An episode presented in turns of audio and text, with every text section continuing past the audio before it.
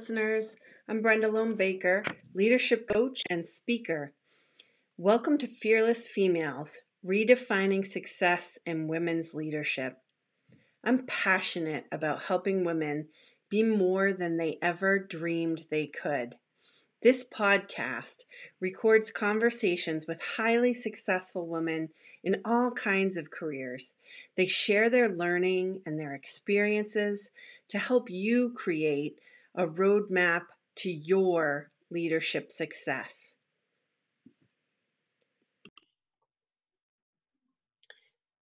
So, welcome back, everybody. This is the second part of our conversation with Gretchen von Grossman architect and urban planner, um, talking about her non traditional career trajectory. And uh, we're going to get into some of the, the advice that she has for some other fearless females and what they might do to help them on their path, whatever that is.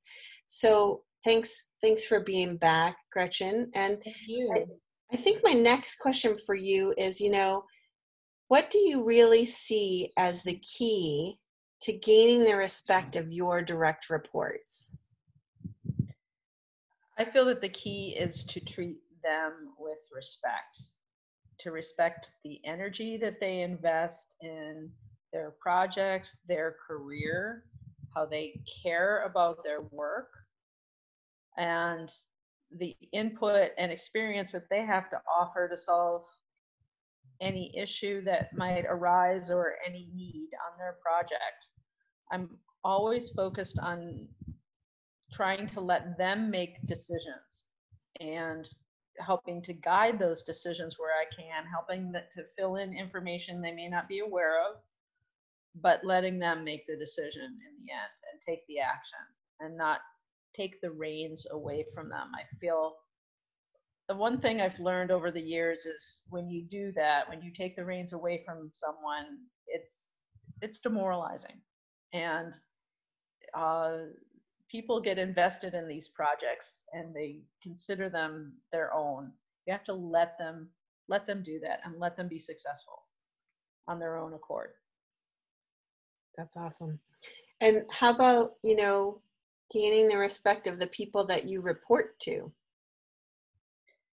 uh, I think in part it's that reliability and always being there and always being willing to go the extra mile but also a piece of it is that you have to be able to share the bad news or the hard news early and in a way that you're shows that you're trying to protect them from the consequences of that as much as possible and advise them about how to navigate the issue with any solutions you can come up with so that they stay out of the quicksand and not not get into trouble you want to make sure that you're covering them and and taking care of them and not sending them out on the gangplank so to speak mm-hmm.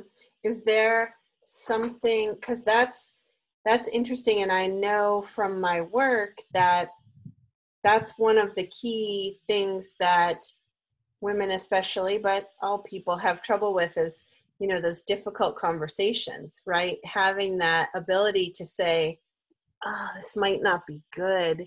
How do i i don't want to go approach this right? But so what do you think helped you be able to say no it's important enough to broach it well strangely enough i would say it was my training in architecture.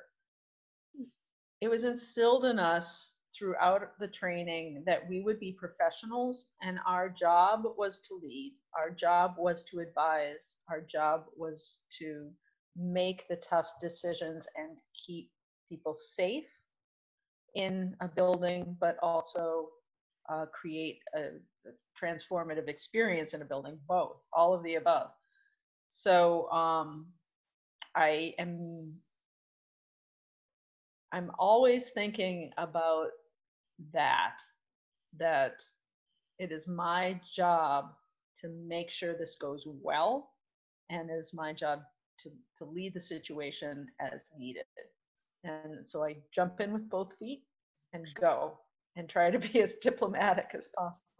were there any tools that they gave you when they were teaching you that it was your job to lead or just saying it's your job to lead do it that's that's exactly it and architecture school is really famous for you know you're you're arriving at school you don't know how to draw you'll figure it out over the next five years good luck. Oh gosh. Fun. So, yeah yeah exactly throw throw you right into the deep end and hope you swim. Wow. Um, how how do you think communication has affected your success in leadership so I, again being able to convey the benefits of good design art, articulately i hope and then also um, to show how they benefit users or the public or the clients um, has meant that I've been able to um, make projects more successful, and and I think that's helped me climb the ladder and get better positions throughout.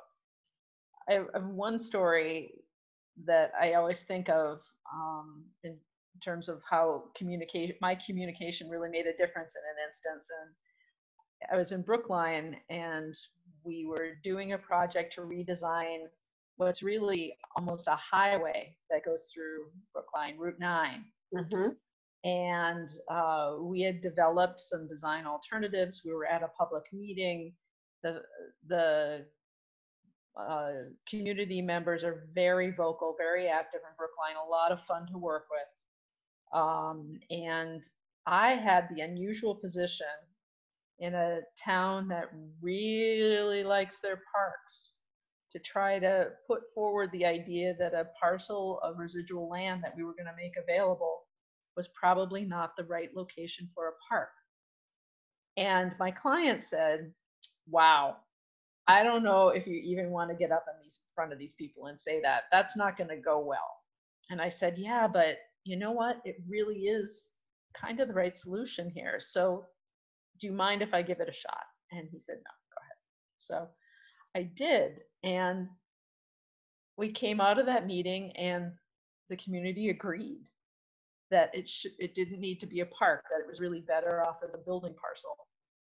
And my client said, I've never seen anything like that before in my life. How did you do that? And I'm like, I don't know, you were there, you saw the whole thing. So um, it was really, I was able to walk through with everyone exactly what the design design parameters were that indicated that you know as, as a park it was going to be a noise it was going to have traffic noise. It, it was going to be too small. It it it, it wasn't going to achieve what they wanted from a park. So let's put a building there and it'll serve the neighborhood better. And it worked. That's so, so cool. It's it really reminds me of um, some of the coaching that I teach where if you can really get in touch with what the other person or the other people's win is, you're going to be able to explain things in a very different way, still considering your own win, you know, or everybody winning, but just knowing what's in it for them and what their most important features are what what's really they're looking for their result then you can really explain it in a way that you're bringing them in because you're taking their result into consideration exactly exactly yeah. that that's awesome um, and and i'm from the brookline area i actually grew up in newton so I can imagine how difficult that would have been. they are very vocal and very knowledgeable, and I can imagine that must have been quite the meeting. so, what really fuels you professionally? Uh, that commitment to trying to make the world a better place in the, the, the physical world and by virtue of making the physical world a better place, we hope to make the rest of the the spiritual world, the social world, the the the places of human connection better, mm-hmm. um, and and and more beautiful. That's the other thing. I think there's never there's incredible beauty in the world, but we can always have more, and it's always useful. So, and and the other piece is functional. You know, that how can it serve people better, make life more convenient, more easily, more comfortable, more uh, I don't know, um, Thanks. better, better in all ways. Um, so that's what really fuels me. How about personally? What fuels me personally? Mm-hmm.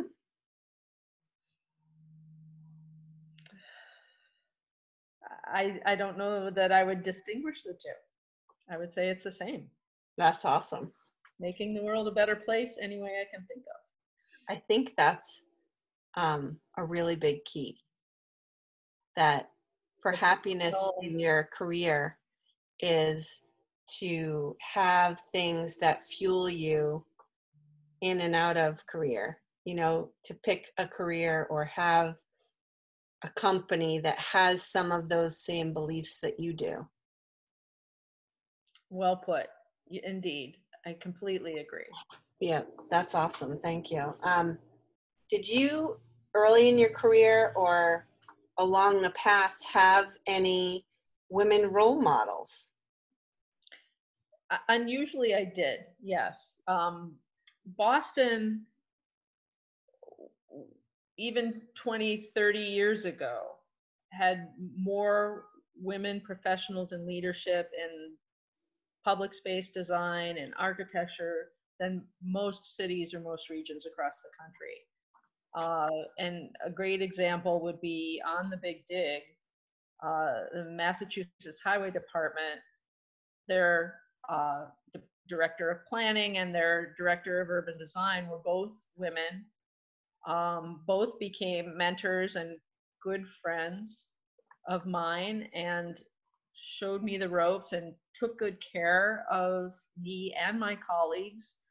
Um, and the public sector often has more women in leadership roles, um, probably because of diversity goals they're required to commit in part. Um, and so, in other roles on the Big Dig, there were uh, female chief engineers leading major engineering contracts. There was a lead landscape architect who was female, and, and many, many roles. So it was a more diverse environment that I got to spend five years of my early career doing really interesting work and and um, i'm really fortunate that i had that opportunity How do you think it really benefited you? What do you think were some of the the ways that that helped you?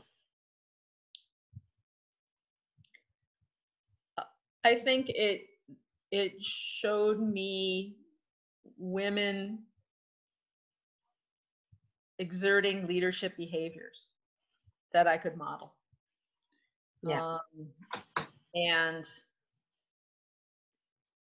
and and and really very much like that so that i could see a woman leading a meeting and learn from that and learn that i could put myself out there the same way and it would probably work for me and it did it worked Right. like a charm That's great. Um, that's definitely one of the things that I hear is that that's one of the hardest things for women if they don't have a female to look at, or if the female that they're looking at isn't someone they could be. hmm They Right. can't see themselves in that position. interesting yeah And, and I purport that you don't have to look like that leader that you're looking at, whether it's a woman or a man or whatever. You can be a leader in a different way and still be really successful. Right, right. The, the other thing I would say too is that I learned from them how to be fearless uh, because they were fearless. They went way out of their way to pursue what they really believed was important, even if it was very unpopular. And they were both very successful at getting those ideas carried forward um, and absolutely fearless about it. Uh, so that was modeled for me in my early career very strong. That's great. Um, and helpful because if you're seeing someone else be fearless, it's kind of easier to see what it looks like. Yes, it Although it still doesn't make it less scary to do it. It helps a little. right. So if you could go back and give your 16 year old self some advice, what would you tell 16 year old Gretchen? Oh, I tell her it's going to be okay. That uh, that I would that you're going to make it. You're really going to make it, and um, that you have the tools in a in the form of a work ethic and an understanding of what you're passionate uh, what you're passionate about to be able to make it. Mm-hmm. yeah. That's awesome. You said something interesting there that i want to ask about how do you define work ethic um, work ethic is your affection for work. I enjoy working hard at something I really care about. And that was modeled very clearly for me by in my family. Um, and I absorbed it, and I, I think that's one of the best gifts my family gave me was that the, the desire to work hard at what I really believed in. Mm-hmm. I love that. Um, if a young woman came to you asking for your advice on how to become a leader, what might you tell her? Well, I think one aspect of being a leader is uh, developing an expertise, um, becoming uh, an expert in some subject matter that allows you to speak with authority. Um, I think another piece is developing a strong sense of compassion and empathy for other people and listen carefully and respond to what you hear carefully. Do not gloss over, do not fail to answer the question. Respond to the person and their interests and their needs across from you and um, the, develop the passion for what you're doing. Pro- project it. Project the excitement and the passion, and um, let that carry you through the hard times, and also communicate to the people you're working with about what's important and what's to be valued and what can create success. That's fantastic. Thank you. Um, who do you look up to as a leader? Oh, so many people. or maybe maybe some, you know, if you can give me one or two people and and just their driving characteristic that kind of Sure. Um, well, one example would be Madeleine Albright and her genius in diplomacy and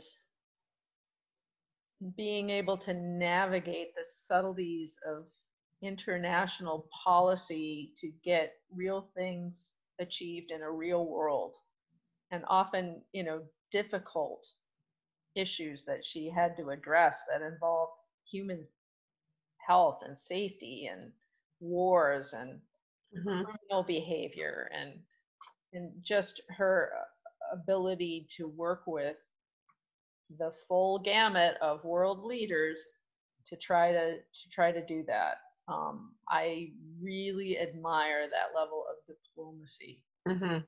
and Yeah. aspire to that. She's she's amazing. I posted a video about her recently and it was it was so great the things she said.